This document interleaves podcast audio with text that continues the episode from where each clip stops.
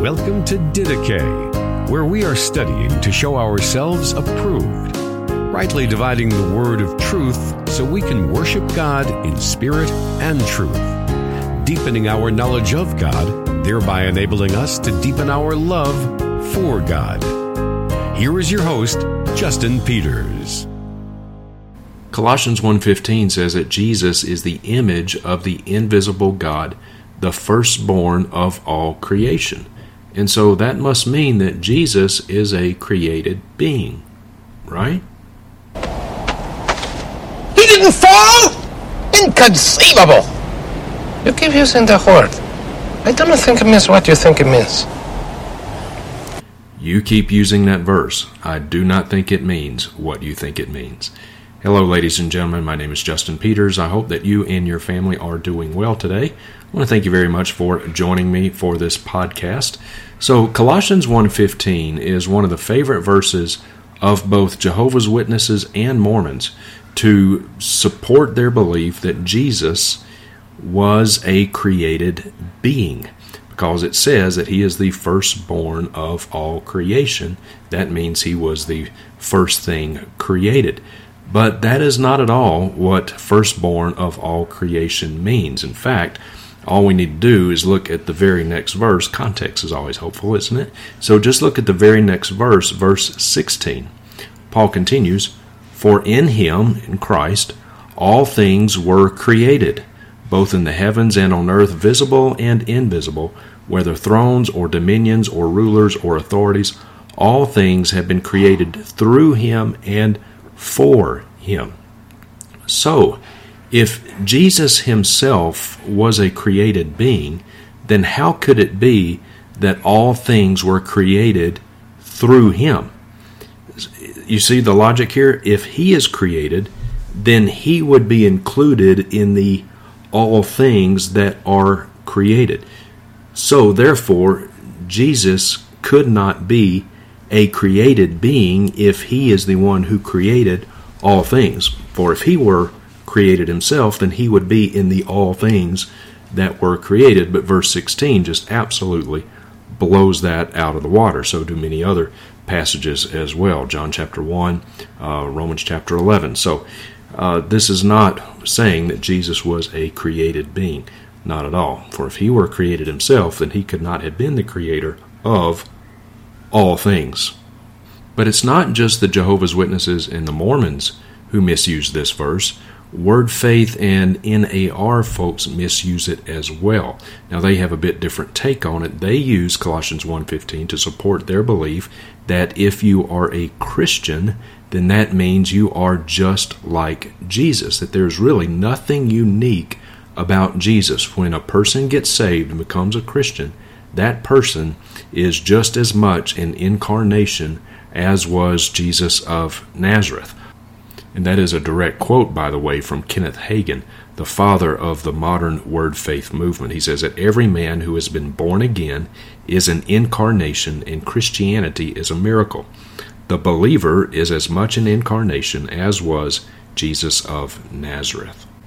So, watch this from Larry Huch and Paula White we really begin to understand that, that, that when Jesus Christ paid the price, the first thing that happened after he said it is finished is the veil was rent from top to bottom, signifying that no man could do that. But the price that was paid was there's now no separation, so that we have direct access in the Holy of Holies. We understand, according to Hebrews, that Jesus is our high priest, Absolutely. and he's the first of many brethren, which means I now come into a priestly anointing. So I now can Say that again because I they don't get it. I now come into a priestly anointing. Jesus is not the only begotten on. Son of God. He is not. I'm a son of He's the first fruit. You, you, this, he's the first fruit. He's the firstborn of many. Anointing. Jesus is not the only begotten on. Son of God. So there you see Larry Huch and Paula White flat out denying that Jesus is the only begotten Son of God. And they, their proof text for this is Colossians 1.15. And this is not an isolated statement amongst word faith preachers, not at all. In fact, uh, I'm going to show you two clips now from Kenneth Copeland uh, just this year. In fact, uh, within the last, as of this recording, in the last few weeks, Watch this from Kenneth Copeland. The goodness of God to love a mess like me. Wow. But he changed that mess. Yes. The day I accepted him as my Lord and Absolutely Savior. right. He's no longer the only begotten Son of God. He's the firstborn from the dead. Yeah. the firstborn of many brethren. And then, as of this recording, just last week at the Southwest Believers Convention, that's that's Kenneth Copeland's annual big shindig that he does. He brings in some of the Word Faith luminaries like Creflo Dollar, Jesse Duplantis, Jerry Savelle, uh, Bill Winston. He brings these guys in. He's had Todd White. He's had Bill Johnson at uh, the Southwest Believers Convention before as well. And Bill Johnson also teaches this. I don't have a video of it queued up, but but he does. So anyway, at any rate, I digress. But uh, watch this, and uh, I was actually there. I went to the Southwest Believers Convention uh, last week uh, for some field research, and I might fill you in on some more of that later on. But um, anyway, he said this. I was present when he said this. Listen. Now, they'll take you off the radio for this. And uh, social media, uh, uh, don't you be saying this that you're equal with God. Or, what, who, what, what's the matter with you? Come on. Your ugly, nasty self. Equal with God. So Kenneth Copeland flat out saying that we are equal to God and even mocking those who would question that kind of theology. And that's not the only time he said that in that sermon, by the way. He actually said it multiple times. And uh, I'm actually going to incorporate some of that in my seminar, Clouds Without Water, because he, he, he belabored the point. He said it over and over and over. No mistaking his intent there. We are equal to God. And one of his proof texts, Colossians 1.15, firstborn of all creation. Jesus is the firstborn of that creation. We are a creation, and so we are in the God class. We are just like Jesus, just as much an incarnation as was Jesus of Nazareth. So the question is, what does this word firstborn actually mean? Well, in the Greek, prototokos is the word for that is rendered as firstborn it does not mean first created. Okay, it does not mean first created, as the Jehovah's Witnesses and the Mormons and some of the Word Faith would say. If it if Paul had wanted to make that point that Jesus was the first created being, then there is another word that he could have used, and that is protoktizo. But that's not the word he used. He used prototokos, firstborn. So, what does firstborn mean? It could mean the firstborn son of other sons or children.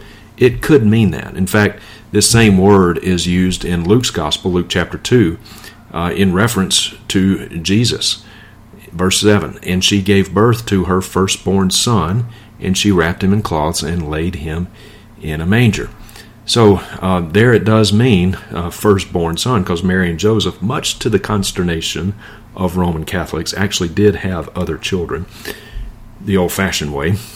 But that's another subject matter for another video, right? So it could mean firstborn among other siblings. Firstborn can also refer to preeminence, and we see that usage in the Bible as well. In fact, David is referred to as the firstborn in Psalm chapter 89, but David was not the firstborn chronologically. His father Jesse had six other kids before David, Eliab being the first one, and then David picked up the rear. He was number seven. In fact, David was the last born to his father Jesse. So it doesn't always refer to a chronological uh, order here. It also refers to preeminence. And uh, the other verse that Kenneth Copeland cited, Revelation chapter 1, verse 5, refers to Jesus as the firstborn of the dead. It says that Jesus Christ, the faithful witness, the firstborn from the dead. Uh, so this is not a chronological um, view here. Jesus was not the first person who had been raised from the dead. there were several other people who had been raised from the dead before Jesus was, right? We see in 1 Kings 17 the widow of Zarephath's son. Uh, 2 Kings chapter 4, we see the Shunammite woman's son was raised from the dead. Uh, then the, we had that uh, curious example in 2 Kings 13 that a man was, dead man was thrown into Elisha's grave, and when he hit Elisha's bones, he came back from the dead. Jesus himself raised uh, three people before he raised himself the widow of Nain's son, Jairus' daughter, Luke chapter 8, and of course, Lazarus there in John chapter 11. So there were other people who had been raised from the dead before Jesus was raised from the dead. So it doesn't always refer to a chronological um, viewpoint, it often refers to being preeminent. And Jesus is preeminent over all of his creation.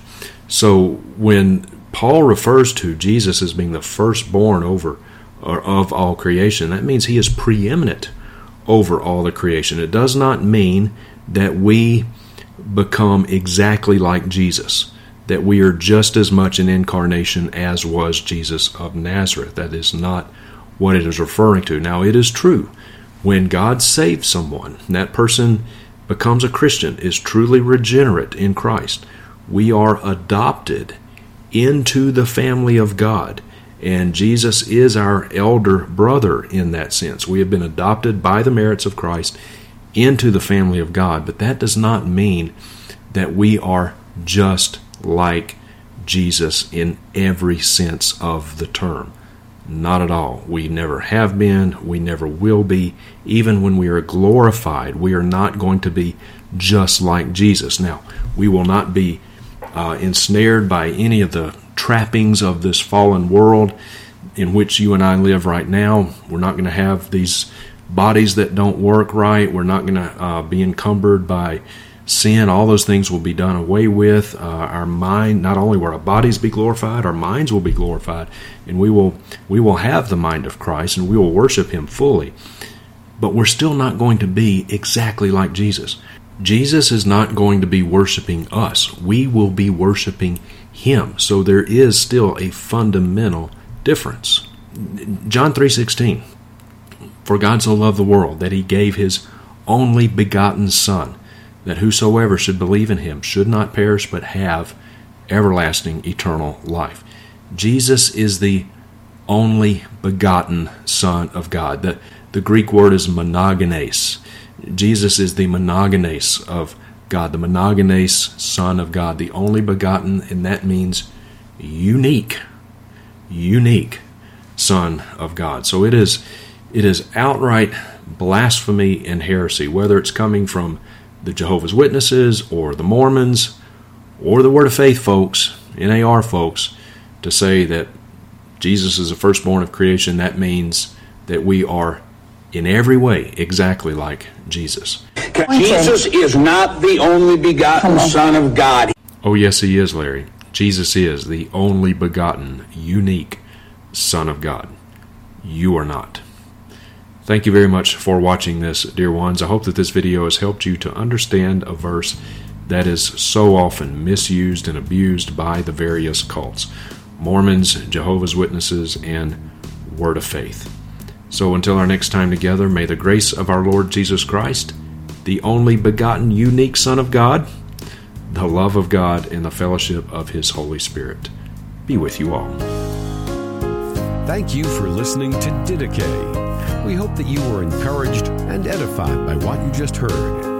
If you have a question or comment for Justin, are interested in more teaching resources, or would like to have him come and preach at your church or conference, you may contact him at justinpeters.org.